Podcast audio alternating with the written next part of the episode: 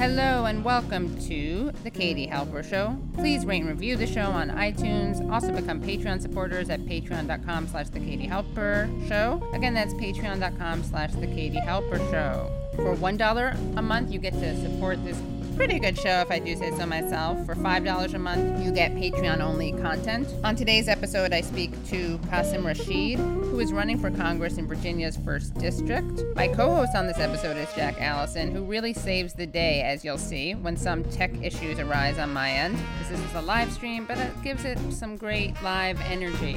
Jack is the co host of the Jack AM Twitch show and the co host of the Struggle Session podcast, which he co hosts with Leslie Lee. Now, speaking of Leslie and Jack and Struggle Session, the Katie Halper Show and Struggle Session podcasts are teaming up for a live Zoom show at Littlefields, or really on Littlefield's website.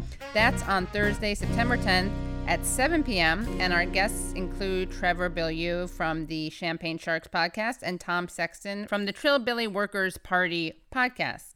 To get your tickets, go to littlefieldnyc.com. That's littlefieldnyc.com. And the Patreon only episode for this week is a chat with Jack and Leslie, during which we discuss how stupid it is for the Biden campaign to tout the endorsement of the manslaughterer and Flint, Michigan water poisoner Rick Snyder, as well as the media's kind of ridiculous coverage of Trump's comments on the military, and we remind you why John McCain still sucks. Hello, everyone, and we are live. Hello, and welcome to the Katie Halper Show. We got two guests joining us tonight.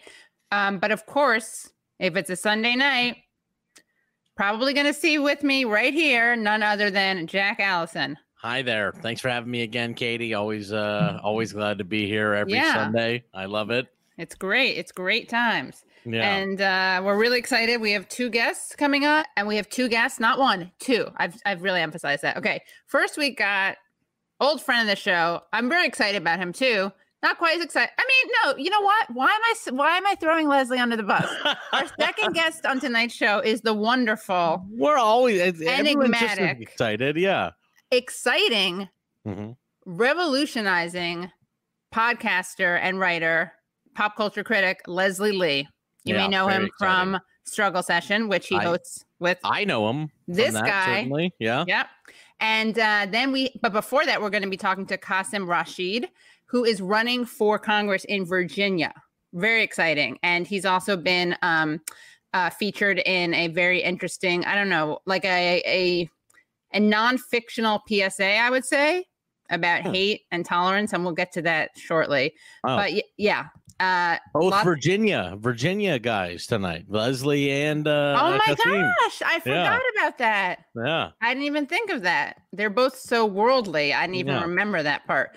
Yeah, you're right. They are both two Virginians, Virginia, yeah, Virginians, Virginians, Virginians. Yeah. not virgins, not virgins. Oh no, no, no, no! I have no, no, no, no, no, no. I have no idea. Yeah. Um, who knows? don't want to be presumptuous but yeah he is running um, as a progressive and he is running uh, for virginia's i believe first district i never i'm so always so bad with the district the i I, I live in Los Angeles. I don't know the districts of Virginia. I will cop that I don't know what the districts are in Virginia. Uh, uh, I'll admit that.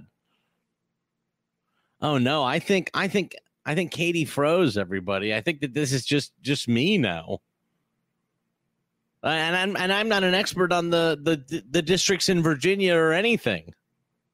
Oh, this is a okay, disaster. Oh, there we go. There right. we go. Make there sure that are. you go in case something happens, Jack. Though, make sure you have this. Uh, you got to get. Um, I was um, still up. I think. I think I, I was. I know, but time. if something happens to me, Rashid for VA. Okay. If anything happens, Rashid for VA. That's our lifeline. Yeah, yeah. Um, but he is the it, it was i don't know if i don't know if i went out before or after i said this but i was very excited to see that i was indeed correct F- first district guys wow wow district so one you, you, knew the district here i, I was knew it you were frozen and i was just telling them about how i don't know the districts and I do know them, but and I was found it. Well, let's just bring him in. This is great. He is again. He's he's really a renaissance man. He is a the author of three books. He is a lawyer. He is running for Congress. and he's also, according to his Twitter bio, bio, a dad joke maven. So we're definitely going to ask him a little bit about that. Okay, sure. Um, Qasim Rashid, Hey, how welcome. you doing? Good, you? Good, good. It's been a long day. It's been a long day, but I'm glad Yeah. to be here. Yeah. Well, Yeah, this how's it is going? um, Jack Allison, my I'm co-host. Jack. Nice to meet you. You doing, Jack? And Good. I've heard I've heard your name pronounced both ways, so I just want to. It's is it it's Kasim? You got yeah. It's like awesome with a green Okay, button. awesome Kasim, great, yeah. And then the last name Rashid, perfect. Yeah, Rashid. Okay, yes. Yeah. right. yeah, All right, well, awesome, yeah. Um, do a lot of people do the the height? I feel like a lot of people overcompensate, and they always think it's like No, you know, Kasim. it- it's you know, Kasim, some people named Kasim pronounce it Kasim. They're wrong, but they ruin it for the rest of us.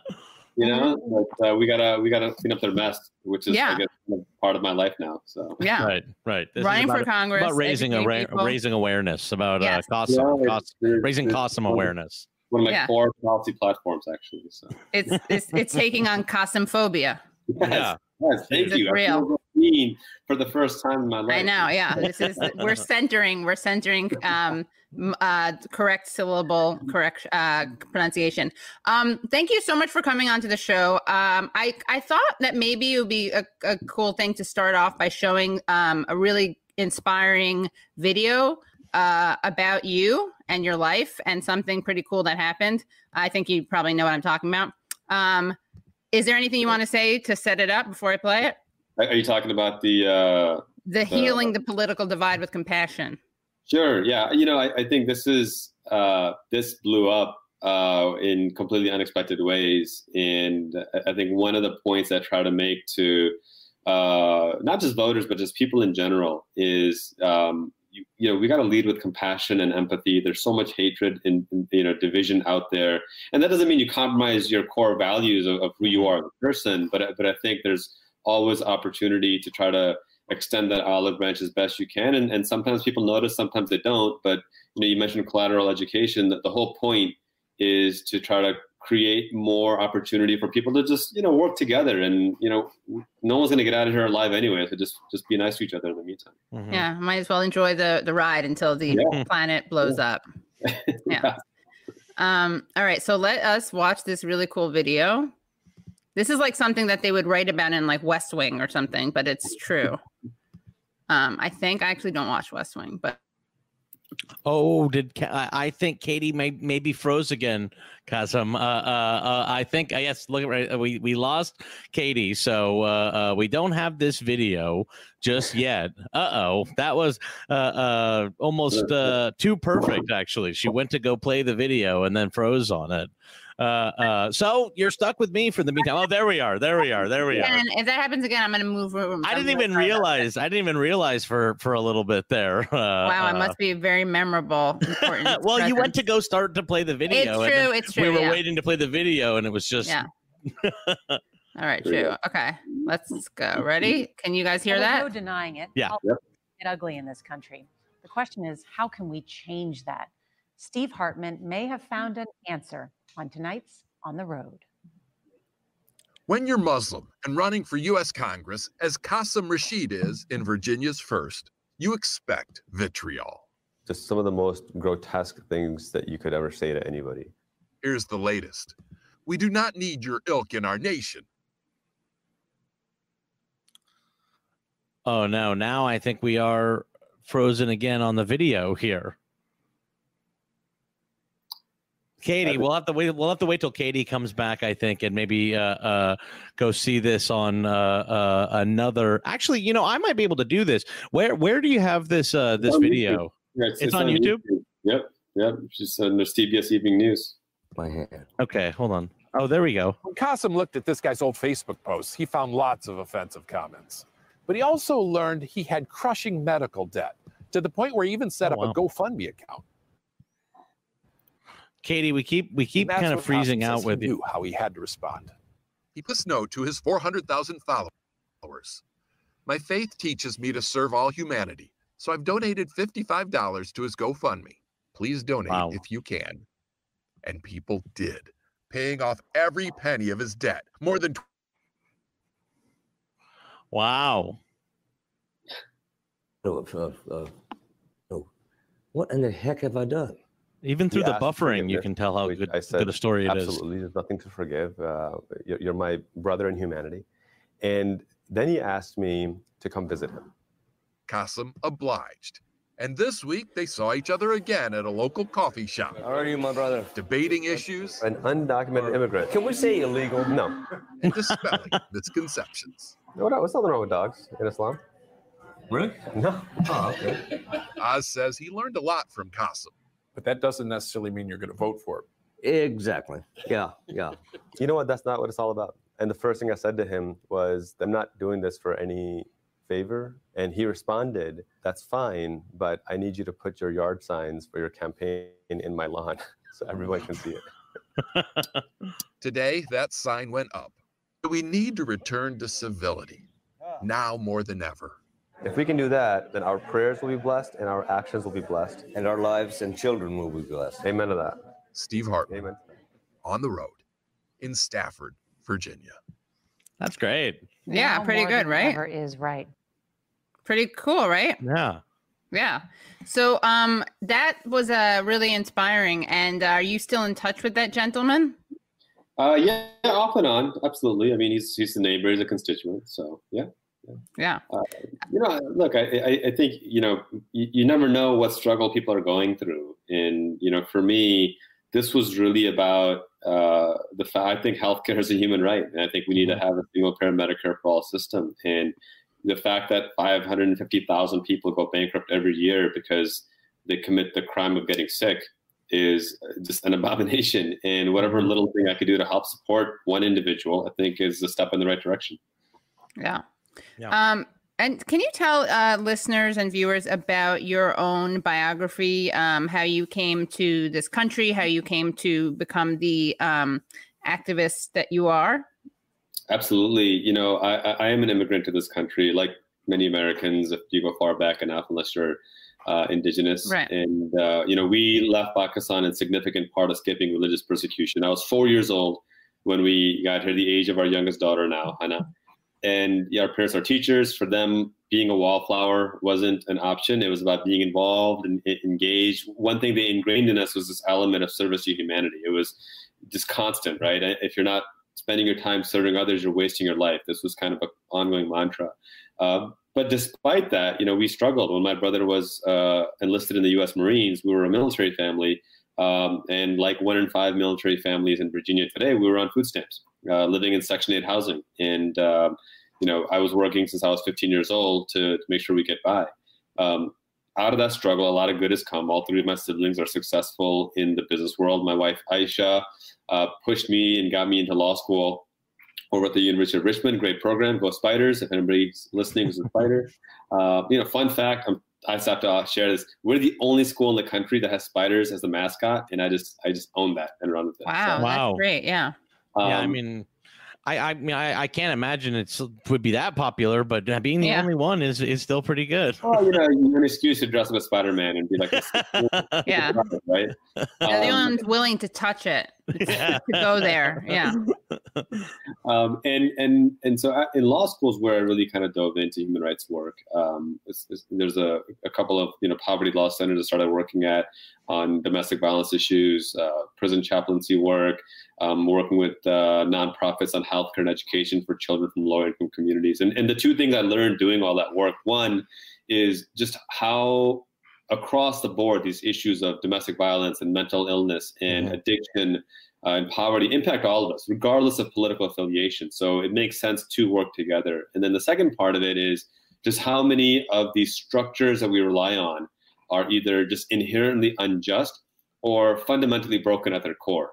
And for me, running for office is really about transforming my advocacy as a human rights lawyer into policy. I, I've been in the trenches. I'm in the trenches now, working with these communities who are struggling and suffering. And it's a matter of of just shifting these policies so we're not beholden to corporate interests and, and billionaires, but to working families and small businesses. That's that's really what this is all about. And so far, so good.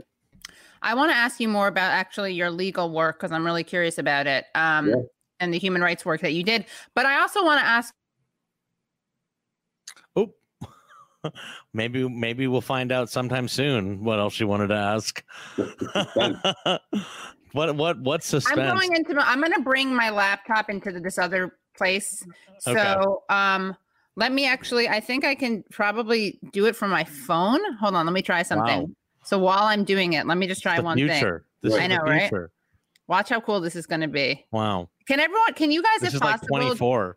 do you guys have a um, like uh, your iPhones or something, or Jack? You probably have a setup, but to just record your your audio just in case something happens. But this Yeah. should be uh You want me to resolved re- soon. Sure, I can I can record on my Great. end as well. Great, awesome. Oh, I should have had you record all of us. Jack, next time you're just gonna do all of it. You should. You're like a, scre- a streaming master. You want Jack me to really you want me to record? I can I can record everyone uh, Yeah, uh, uh, on my be end here. Awesome. Sure, I can do that here. Can you just host the show? Just go crazy. Just host the show. Take over, well, you know, uh, uh, so uh, uh, you know, what what is you know what what what what is the sort of biggest thing? You know, you're ta- you talked about Medicare for all, but what is the biggest thing that you're you running go. on Wow, you're for you know the first district there in Virginia? I- Ironically, would be really broadband, which would be really helpful right now on this call, apparently. Yeah, seriously. See, that's exactly. Look, this was all. Katie's a here to help. She's I'm here to help. You guys want a collateral education? You want a collateral education? Well, you got it. All right, one Uh, second, let me Uh, just, no, uh, broadband is huge, and and I mean at this point, it's kind of a joke that in 2020 we still don't have broadband access. I think Microsoft did a study that 151 million Americans, half the country, doesn't have broadband.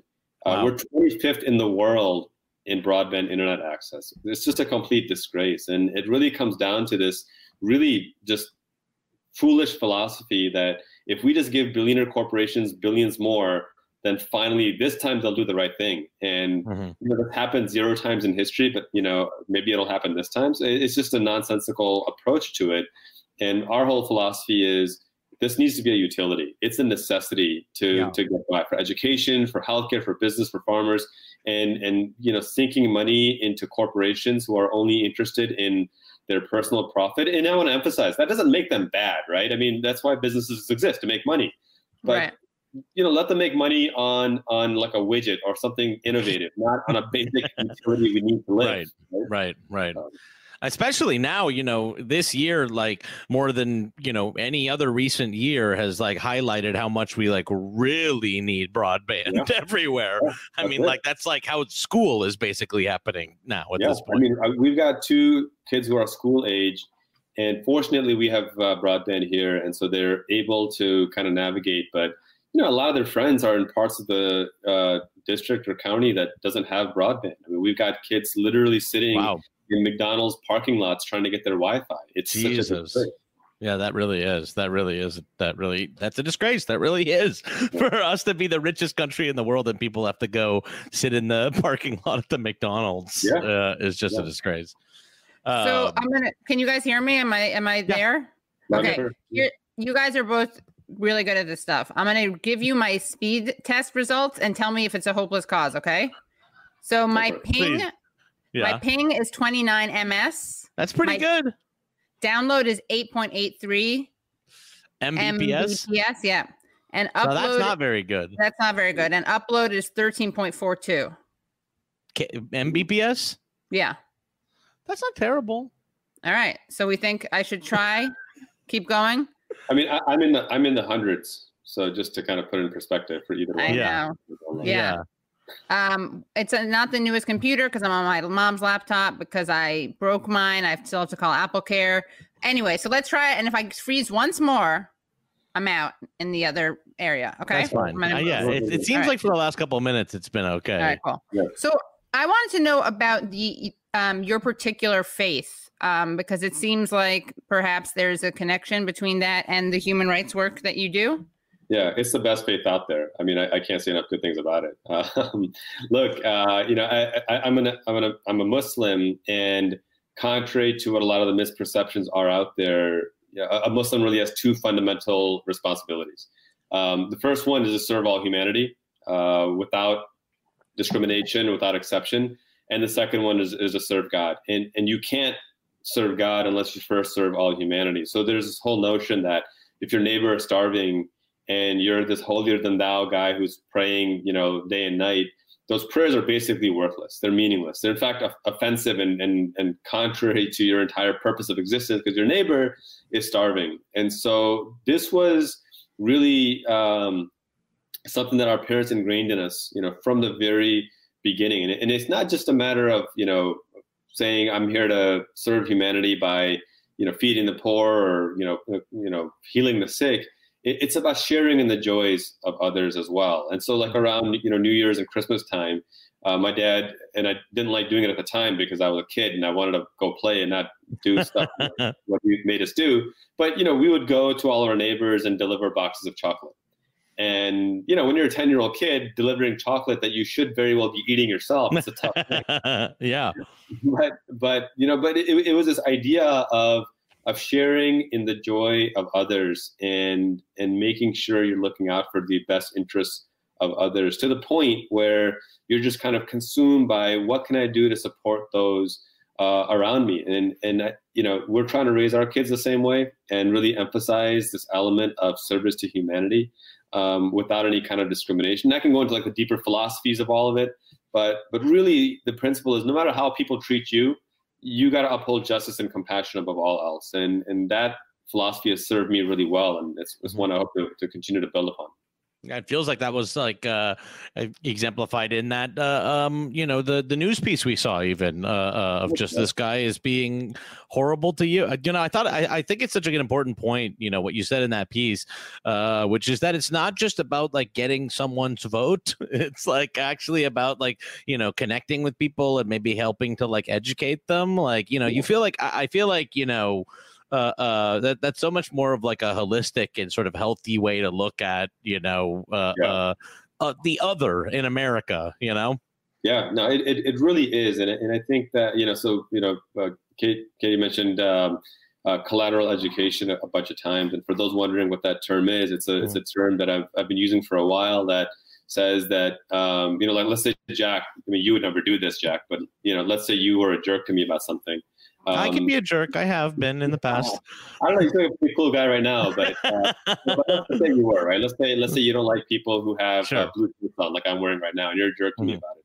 Um, so the whole collateral education philosophy is that when I respond to you, um, it should be with compassion, not because I think that you will necessarily change your mind, but there's people watching, there's people observing, right? And they see the response, and they might say, you know what, that's something new I didn't know that gives me uh, insight on how to address this in the future. And so even in this story with this with this gentleman who you know sent me something Islamophobic, and I responded, um, I got countless messages from uh, Trump supporters saying, uh, you know, I I had you pegged all wrong. I had no idea that your mm-hmm. faith is what calls you to serve those. Um, even of, of a different faith, and and I'm I'm a better person for it. And for me, that's the most meaningful response I could ever hope yeah. for. That somebody sees something that you know we do, and they feel like, like they've improved from it. It really does, and you know, uh, you know, I feel like if I'm going to sort of widen this out to the sort of larger political thing, it's like you know, this. I feel like this idea of sort of irredeemables is so misguided. You know, this idea, you know, that we some that we saw with the Hillary Clinton campaign in 2016, and you know, these campaigns kind of end up being run from like you know D.C. or New York and stuff like that, and you know, there is this I even see it with the Biden campaign now. Like you'll see people kind of make the argument that it's like that they're like, well, if they don't know that they're voting for Biden, then they're stupid. And I'm like, well, you know, we should probably still try to talk to these people. Sure. You know what I mean? Like sure. we all are still in the country together, you know? Yeah. And look, it's, it's, it can be difficult, right? Yeah, I mean, I, I, I get, I get death threats, right? Yeah. I, I, I had to testify in federal court last December against a man who wanted to kill me for my faith. Wow. I mean, he, he, he was convicted of trying to kill me or threatening wow. to kill me for my faith. So I, you know, Jesus. it's not always, you know, uh, roses and, and, and flower petals, right? Or whatever yeah. the phrase is. I'm not, I'm not a poet. Um, but you know, it, it, it, it can be difficult. And, and yeah. I think for some who are just tired of having to explain and having to answer all the time, I empathize with them and I can't yeah. knock them for it. Um, I, I just know that in my experience, um, I would rather just err on the side of compassion and recognize that for those who are just tired of it, um, I honestly can't knock them either because everyone's at a different place. You got to meet people where they are. Yeah. Yeah. Uh, but you know, it is uh, uh, it still is impressive to see. You know, uh, uh, you know, the uh, to, to be able, and it, it does feel like you can sort of get more growth maybe out of people and stuff like that. There we are, Katie, in a whole different room now. There we are. I'm in a Katie's back. Different room. And honestly, this was a test because I'm Jewish. Yeah. Jack isn't, and I wanted to play it up a little bit, and I wanted to test. Can you guys hear me? Yeah, I can hear you. Yeah. I wanted to test how much you know. I basically wanted to play a game. It's like musical chairs, but with faith. So it's, this is called tag out. This is Yeah. called Jew tag. I was kind of raised without faith, and so I, I'm kind of here just just marveling and being like, "Hey, faith is it seems like it's kind of interesting. Why not?" yeah, totes. Um, yeah. So, but uh, did you talk? I heard a little bit about what you. I heard the the end of what you guys were saying. Um, wanted to get back into that, but also wanted to know. Um, did you mention the particular like genre of Islam that you're a part Oh of? no, that, that, that I belong to the Ahmadiyya Muslim community. No, I, I didn't mention that. Could you talk um, about that? Because it's fascinating. Yeah. I'd love to. I'd love to. So the Ahmadiyya Muslim community is a revivalist movement uh, within Islam. It was founded in 1889 by a man named Mirza Ghulam Ahmad. And the real single theological difference is that we believe that he was the awaited Messiah sent to revive faith with, with peace and compassion. Uh, we, you know, abhor and reject any form of religious violence.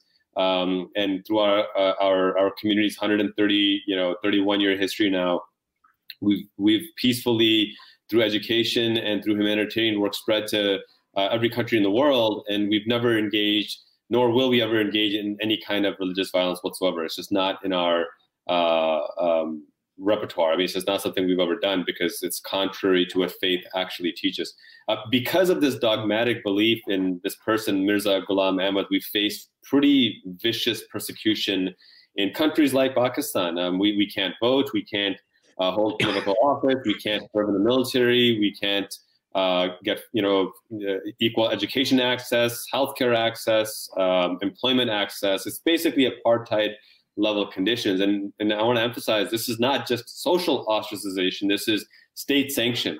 and um, and, and a, a lot of that is why my family is here in the first place. And and I say this as somebody who still has immense love for Pakistan, I mean, it's it's you know the, the country of my ancestors in that sense, and you know it's it's your birth nation, so you you certainly want to see the best uh, come out of it. And the people of Pakistan, I have immense love for because you know, they're the people of Pakistan. You, you don't hate people, so that that's in a nutshell. We're also, um, Katie, the oldest uh, official American Muslim organization in the United States. Uh, we established our first chapter in 1920 in Chicago. So we're celebrating a 100 year anniversary here as well. Um, but that, that's in a nutshell, you know, kind of the, the faith background. We're, you know, really entrenched in humanitarian work. We run about 600 secular schools around the world, about 30 or 40 hospitals that provide free healthcare as well.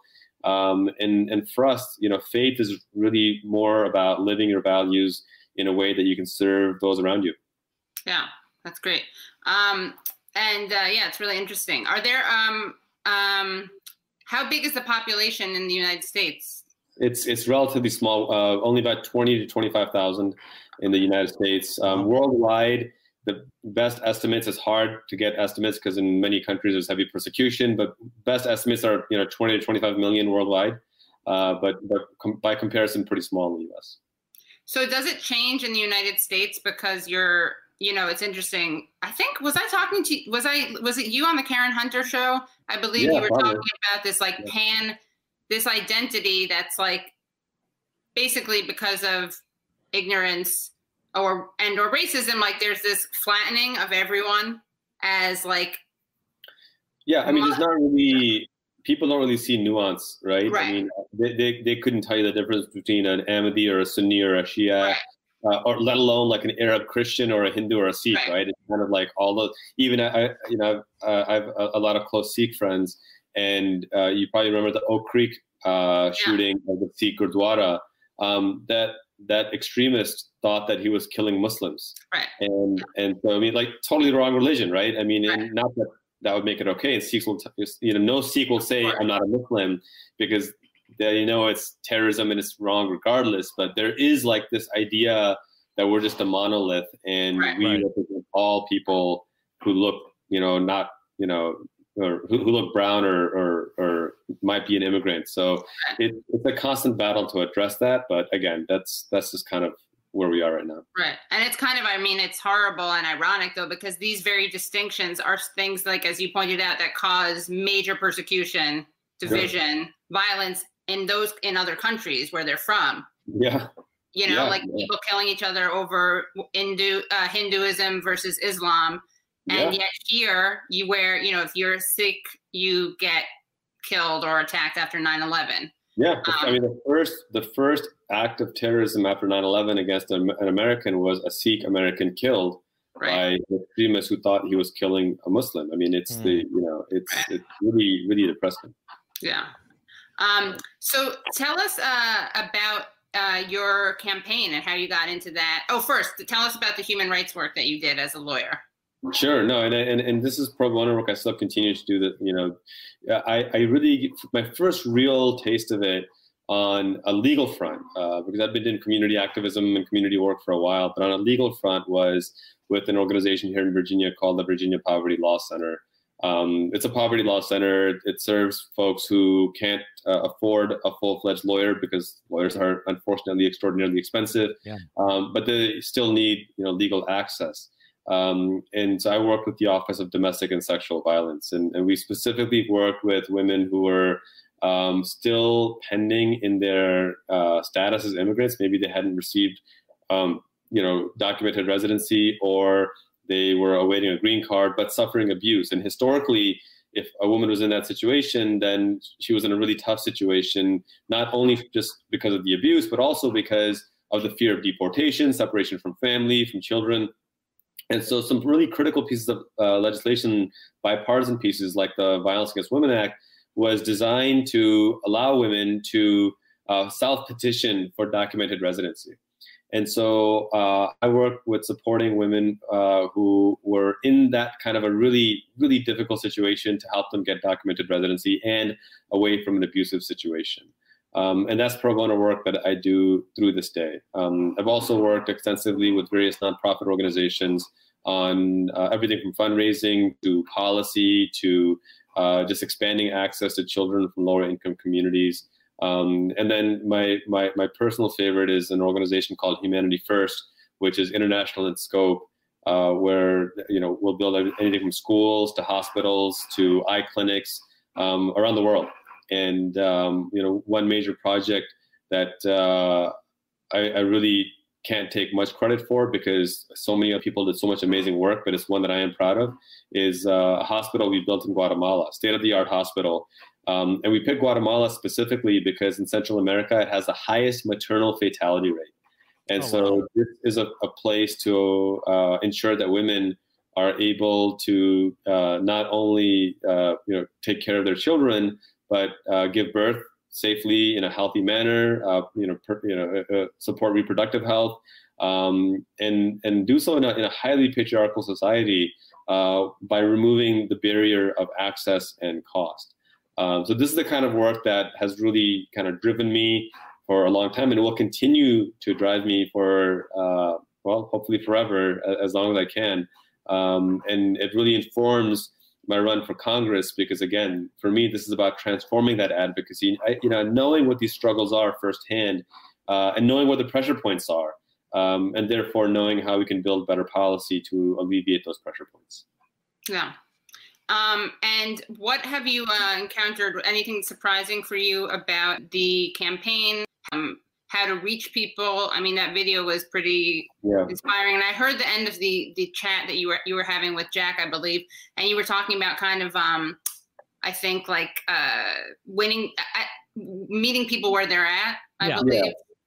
How do you balance those things? And uh, because, as you guys said, we're all here, but then you know you want to meet people where they're at. You want to convince. You want to persuade. Then some people don't. Who should be doing that for whom? I don't know. It's uh, Yeah. It, it's an art, definitely not a science. Um, but I think you have to understand the science of human behavior. And and you know, one of the things that I I, I don't like to do, you know, that you- you'll never see me do, is you know like disparage um, Trump's uh, looks or or, or or, disparage his, his weight or things like that. I mean, I, I just don't think that solves. Unlike Nancy? Pelosi, who called. right. I mean, you know, I, just don't think that solves anything, and and so I'm trying to find ways where we can find common ground. And you know, I brought up broadband earlier, but it's a serious issue here, and and it's a it's a place of bipartisan support. Um, criminal justice reform is actually a place of, of bipartisan support here as well. Healthcare, environment. So I try to focus on those issues and and help folks understand that look, you know, I'm I'm here by choice uh, because I want to continue my advocacy uh, particularly in the rural parts of our district where folks are maybe have never met an American Muslim before. I, I, I share with them that you know I've spent the last decade as an attorney fighting for persecuted Christians, and I'll show them the work I've done, the, the articles I've written, the testimony I've given before the U.S. Commission on International Religious Freedom, uh, the fact that the Trump State Department invited me to the Religious Freedom Ministerial to to discuss these issues. Um, so you know, yes, I'm I'm running as a Democrat, but I'm not so partisan in my approach that um, that I don't, I don't give credit where due, right? Or I won't work across the aisle on things that uh, we can find mutual benefit from. And so I think these kinds of um, I don't like calling them data points because it's how I've lived my life. I think these kinds of experiential uh, examples can show folks that uh, we really are fighting for the same things. We may have a few different strategies, but you know, strategies we can debate but sometimes there's this belief that we're trying to fight for different things. Uh, you know, we all want our children to be safe. We all want our uh, our families to have economic prosperity and small businesses to grow and thrive. Um, so if we agree on those things, let's find ways to be agreeable and get to that table. And what I was saying to Jack is that, um, that, that about the comment you made is I also accept that for a lot of folks, they're tired of having to explain and re-explain and re-explain, and they don't want to be the martyr. And I, I respect that, and I, I empathize with that, and I can't knock them for that either. Um, uh, you know, I can share my perspective and what's worked for me, but uh, every person's at their own level, and, and again, you got to meet them where they are. So, um, what about um, collateral education? Can you talk about yeah. that concept? Yeah, so so so we, we did touch on it briefly. Oh, you did? Okay. It's but but just to recap because I think it's something that's really important to me is is at the end of the day, um, if somebody mistreats you or if somebody is is abrasive or aggressive to you, um, or in my case, uh, even you know the death threats that I've received, um, my response to that person will, at the very minimum, be a just response. It's not going to be uh, angry or vitriolic or, or hateful. It will be just and compassionate. Um, not necessarily because I think it will have an impact on that person, although it might, but because I know that there are many folks watching uh, and they'll benefit from that collateral education, right? They, they will, they may not be the intended recipient of my response, but because they're observing, they're able to learn and improve. And I've seen this happen. I mean, even in this video that I, that, I, that you shared, I, I can't tell you how many Trump supporters reached out and said, you know, you've changed the way I view Muslims. I didn't realize that this is what your faith called upon you and i'm going to be more thoughtful about how i address these kinds of things in the in, the future I, I, had one young woman reach out to me and said i'm a i'm a conservative i've been conservative my entire life um, and you know i disagree with you on policies but just seeing the way you're responding compassionately you have my vote and and for me that's i think the, the greatest testament that you you win people's hearts and minds with compassion and and again it's not easy and I don't want to make it sound like we're singing, you know, kumbaya and holding hands. Mm-hmm. But um, at the end of the day, I, I would rather err on the side of compassion. Is there like an exercise you do to not get angry or triggered or? um, not not necessarily an exercise, but I, I, do have a mindset, and and that is that uh, I, I believe that when people know better, they do better, and um, when when you know there was a time where I didn't know what somebody else doesn't know right now, and um, and there certainly was a time when I uh, I could have done better had I I known better. I think we all are on that you know personal growth, that personal uh, progress.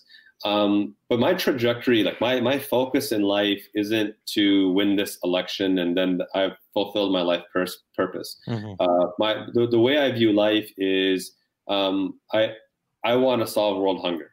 Um, I want to I want to solve poverty. Um, I want to ensure that no person ever has to go hungry again, or there's no homelessness left in the world.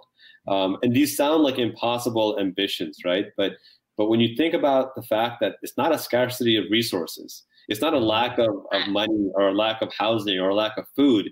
Right. It's just a lack of willpower. It's a lack of, of, of policy alignment. It's a lack of basic justice.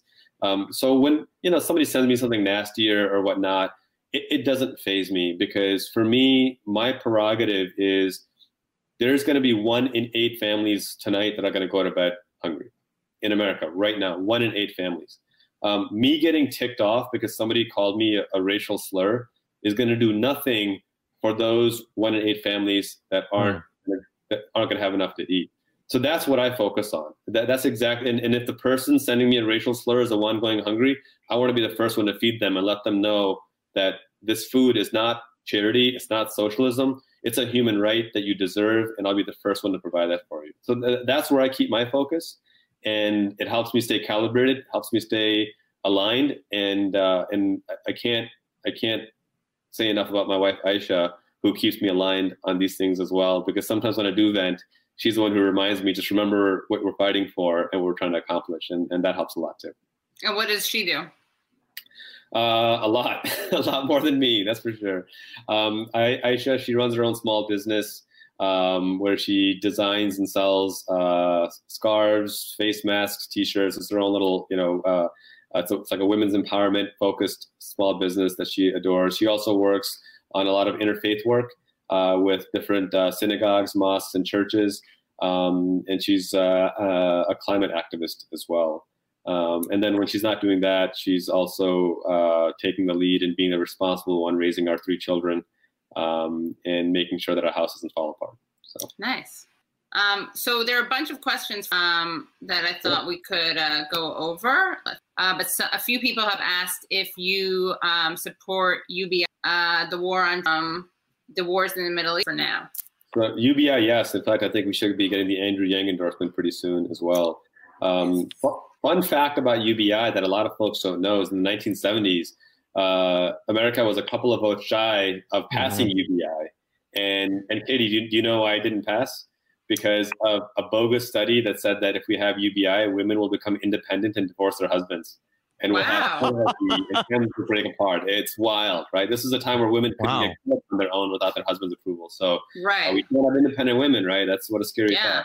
thought. Um, so yeah, I, I, and, and I think the studies that I've seen have consistently shown that far from making people lazy, it actually incentivizes people to start businesses more. It uh, it grows the economy, it grows small business. So I'm a, I'm a big fan. Um, Yeah. The war on drugs, no. Oh, we need to de- decriminalize addiction, decriminalize marijuana, expunge those records, invest the tax revenue into black and brown communities that have historically been marginalized. And when we give business licenses, give them to the communities that have historically been harmed the most. Uh, wars in the Middle East, no, I, I, opposed them when they started. I, I oppose them even more now after $6 trillion spent, uh, you know, 8,000 US soldiers killed and, you know, 150,000 civilians killed and complete instability and chaos and us being no safer than we were. In fact, probably less safe now than we were 20 years ago um, when, you know, when these wars started. Um, and again, I think, you know, as some of my work has been in international human rights law and, you know, people say, well, what standard do we need to use? What laws should we implement? And, and I remind them, we don't need new laws. We already have laws on the books that say you don't invade a country preemptively. I mean, this is a violation of international law that we need to be cognizant of and never let happen again. And yeah, someone points out uh, Milton Friedman was for. Uh, um, but there's also a scary side of UBI, right? Which is that if you don't have other social wealth um, things in place, um, UBI can be kind of dangerous and reactionary. I, you know, my my view, and this is why I, I say yes, I'm in support of UBI, but I, I want to see the model that works before I say that yes, this is the model that I want. Um, I I don't I don't support a UBI that um, that eliminates other social welfare programs. Right. Um, because I think that kind of defeats the point of it. It's just it's trading one horse for another. I think Right. one of the problems with our social welfare programs right now is they they don't necessarily facilitate upward mobility, not because people are lazy, but because they don't account for the fact that it takes time to go into upward mobility and that tran transitionary period where you get past that barely you know above poverty threshold suddenly all of it is cut out from underneath you and you're in a worse position than you were earlier so um, i'd want to see a model that allows you to have that social safety net build with ubi and then as you elevate out of poverty you have a period of time to elevate your own income meaningfully before you're forced off of the social welfare programs Right. Yeah. So uh, Wesley Wiles says UBI must be tied to a jobs guarantee. Um, Medicare for all can't have uh, UBI without free health care. Um, cannot be a trade. Um, you can do a uh, you can do a very regressive UBI. Another problem is paying for UBI through sales and use taxes, which then disproportionately hit poorer population. And some someone asked um, uh, about your specific. Yeah, I mean, for our district, uh, one we already talked about broadband, uh, Mhm. establishing a broadband rural authority to make broadband a utility. So we're investing federal dollars directly into local municipalities instead of corporations. Uh, we talked about single payer Medicare for all. It's it's more affordable, higher quality, better access. Um, we've uh, you know we support the Green New Deal uh, as an intersectional model that not only addresses climate change but also strengthens our economy by uh, you know establishing you know high paying jobs uh, criminal justice reform is massive, and and it's something that I've been deeply involved in for a long time. I, I support the George Floyd Justice in uh, Policing Act. Um, you know, obviously raising the living wage to at least fifteen dollars an hour, um, making sure that people have you know access to these kinds of basic necessities um, in life, and and obviously if, if, there's more specific questions folks have, they're on our website, or they can shoot us a note, uh, and, and we'll be happy to respond. And what what did you think of? Um, I mean, there was some, there were a few people, but not a lot of um, uh, Muslim speakers. Um, which Yeah, I mean, if, if I if I if I can be critical on that front, um, given how the president kind of centered uh, the Muslim ban as his platform, Right. and one week into his campaign launched that, and you know, I, I was running triage at the airports with uh, Right. people coming in. Um, I would have liked for there to have been more representation. Uh, Mr. Uh, Gold Star father Khizr Khan did, you know, represent Virginia in the roll call, which was kind of cool. But I, I would have liked to have seen a more active acknowledgement and rep- uh, of Muslims being represented uh, in the conversation. I mean, there's three uh, Muslims who are uh, members of Congress. There are certainly many uh, American Muslims in in media and in in journalism and in sports that could have really been strong ambassadors. I, I think that was a miss, but I, I will give credit to to Joe Biden in that um, in our conversations, uh, he has centered the American Muslim community. He spoke at the Emgage event. Um, he's prioritized repealing the Muslim ban, uh, you know, combating Islamophobia and religious discrimination. So, so that's encouraging. I've not seen any past president give that much or, or candidate give that much attention. Um, so hopefully, it's a sign of, of more progress. um, anything else that you want to make sure that we talk about that um, you feel like people should know about uh, the campaign, about what you're working on, how people can support the campaign? Yeah, I mean, you know, we don't take any corporate PAC money whatsoever. My opponent's taken over three million dollars in corporate PAC money. So, uh, if you want to send us a cup of coffee, five bucks, ten bucks, whatever is in your capacity, you can go to our website. It's just my name, QasimRashid.com. Uh, contribute. Volunteers is even bigger. Um, the more, the the merrier. You know, we need to maximize our voter turnout, and I think that's really the key thing about this race. Um, the data shows that if we're able to match Black, Hispanic, and Asian voter turnout um, with white voter turnout, then we're going to win. Uh, because uh, you know historically there's been inconsistency, and this is the power of having a representative government, having a representative, um, you know, voting bloc of people who deeply care about these issues from a working family standpoint. Um, I, I, I've always said this is not an election about me. It's really a referendum on the kind of country we want, one that I believe is built on justice and compassion, uh, if we wanted to, to succeed. And, and that's where I hope people get involved and, and play. Um, well, our next guest coming on, I thought you may want to say hi to each other because you're both from Virginia. Oh yeah, it's Virginia night. Yeah, it's Virginia night on the Katie Halper Show. So uh, let's bring on to the chat Leslie Lee, also of Virginia. There Leslie Lee. Okay. Hey. Meet. Katie. Hey, meet um, Qasim Rashid running for Congress in District 1. Is that your district, Leslie? Uh, no, but uh, Qasim, I I want to correct Katie because you know you know how these Yankees are, right? I'm actually from Louisiana. I just live in Virginia. now. I mean, You know how these Yankees are. They don't differentiate between them. They think Hey, the Frank. South is the South. I, I, I gotta, I gotta defend Katie on this one. She, she's been nothing but a gracious host. So I, I, I gotta put this on her. yeah. What about that Southern hospitality, Leslie? Uh, Right. So Come on. much for that. No, you I gotta blame. You gotta blame your friend Jack for that. Jack. Oh actually yeah, I said that. I said it was Virginia. Virginia night. You said but, you were know, based, right? You were based there. He's based yeah. in Virginia. Based in Virginia. I guess Yeah, I, Yeah. you're right, and I called you Virginian. Um, but uh, let's see. I want to ask before um, Qasim leaves. Um, how uh, Murphy asks, how can we adapt traditional campaign strategies to our current circumstances? COVID, lack of money in people's hands to contribute to campaigns, and so forth. Look, uh, volunteering costs nothing, and you know we've got a whole campaign called "Campaign from Your Couch." Send us an email; we'll get you set up. As long as you have internet access, you can play a meaningful, consequential role. And you know we've got um, an 84-year-old woman. I, I, I'm going to show you this card she sent me. I don't know if you can read it or not, but 84-year-old woman sent me this card, and and she goes, "Dear Mr. Rashid, I would like to see you win the first VA congressional district. Please let me know how I can help beyond."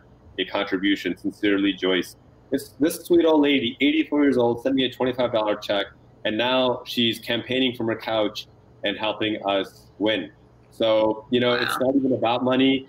For, for me, you know, if, if you can give me five bucks versus an hour of your time, I'll take the hour of your time because it's far more valuable. If you give me hundred bucks versus the hour, I'll take the hour of your time because that's what we need, right? And the single biggest reason people vote for somebody is because a friend tapped them on the shoulder and said, "Hey, this is the guy you got to vote for." Uh, so you know, Gloved, even- with a gloved hand. with a gloved hand, of course, uh, of course. Yeah. And so, uh, so yeah, that's a great question. But send us a note. Go to our website, drop us a, a a line, and we'll get you set up. Great. Well, thank you so. Oh, any dad jokes before you leave? You're a dad Oh, yeah. joke maven. Oh, plenty. So you know, uh, you, you know why cows make great high school teachers? Why? Because they're protein. That's fine. That's good. That's There, good. yes. Okay, Okay, I have what guys. One time I found an orange inside of another orange. It was my first vitamin C section. Oh, Oh my god, that's wow. really funny. Wow. Okay, wait, Wow. ready? Um, knock knock. Who's there? Interrupting cow. Interrupting cow. Who? Moo. Well, it's a Okay, All right, one classic. Knock What- knock. Who's oh wait, there? you go. Okay, so let me start again. Okay, knock knock. Who's there? Control freak. Control freak. Who? Now you say control freak who? Really good. Why, why, why do Norwegians uh, put barcodes on their ships? Why do they put what barcodes on their ships? Yeah, I don't know why. so they can Scandinavian. oh wow, now that's pretty good. Now that's pretty good. That's pretty good. That is really good. Yeah, that's Uh, really one time good. I was, Well, one time I was driving uh, through construction and I got stuck between two medians. Uh, but I started to laugh because I love comedians. Oh That's boy. that's really good. It, it, it's it's like the one sanity I have when I tweet that my team still lets me tweet. So. But yeah, you should start your your your speeches off that way. All right, yeah, win them over. Yeah. Yeah. Yeah. Some people might leave. To be honest with you, some people might leave. My, my, my wife would definitely leave if I if I did that. But you know, just on Yeah. wow. Um. All right. Well, thank you again so much, and uh, everyone me. should follow Qasim. And really, thank you, and, and best of luck. And your uh, oh, last thing, tell us about your candidate. Uh, sorry, your opponent. The Oh. other candidate. Sorry about that. So um, my my opponent's a guy named Rob Wittman who um, is a career politician. He was first elected to office when I was four. Um, uh, so I'm 38 now. Um, he's been in Congress 13 years, hasn't passed a single bill on broadband, hasn't passed a single bill on healthcare. Uh, voted against every bipartisan legislation you can imagine George Floyd Justice and Policing Act, the um, uh, John Lewis Voting Rights Advancement Act. Um, uh, it's tried to repeal the ACA over 40 times without a replacement. Um, oh, here is a particularly interesting fact about him. When he learned of the pandemic in February, uh, his first order of business wasn't to warn us. No, he bought himself pharmaceutical stock in COVID 19 treatment.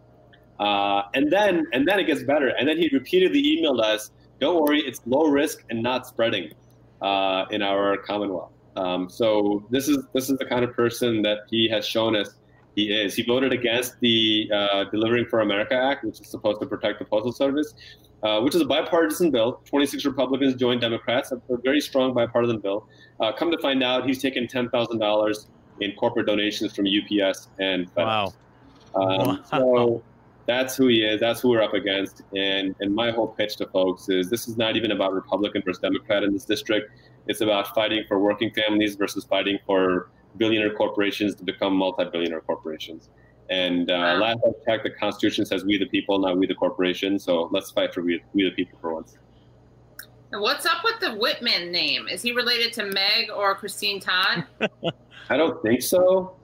I don't think No. so. But but but given his uh, undying support for for Trump, I, you know, he, he may as well be related to him. I mean, it's Right. mind-boggling on every conceivable policy, from caging children and separating families to the Muslim ban. All things that he condemned uh, previously, he's just kind of followed lockstep in. Even you know, Russian bounties on service members. He's just like, yeah, I'm not gonna go against Trump on this one. So it's it's it's, it's an enigma. I can't figure it out. I, I think he's just afraid of getting a Trump tweet.